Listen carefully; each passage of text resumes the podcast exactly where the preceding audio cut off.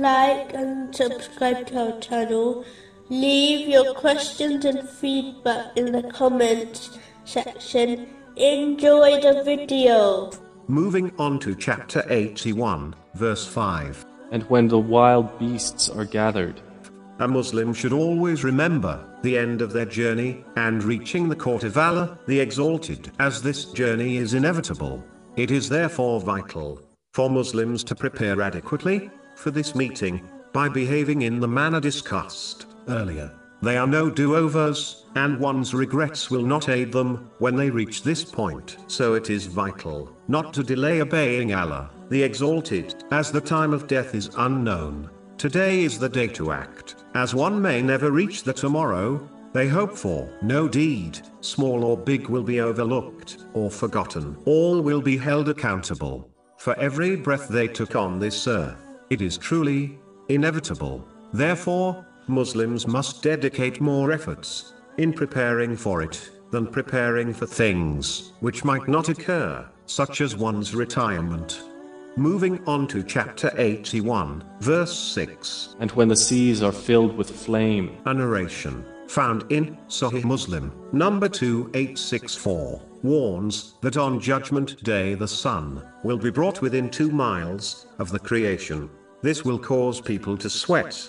According to their deeds, they performed during their lives on earth. Some people's sweat will reach up to the ankles, some their knees, and for others, it will reach their mouths. One only needs to ponder over the times they were subjected to intense summer weather, and how the heat affected their attitude and behavior. Through this, one can imagine how difficult the situation on Judgment Day will be when the sun is brought so close to them. This shows that those who strive hard and exert sincere efforts in the obedience of Allah, the Exalted, by fulfilling His commands, refraining from His prohibitions, and being patient with destiny, according to the traditions of the Holy Prophet Muhammad, peace and blessings be upon him, will find relaxation on Judgment Day. But those who were lazy and relaxed during their lives on earth will be subjected to great stress on Judgment Day. Simply put,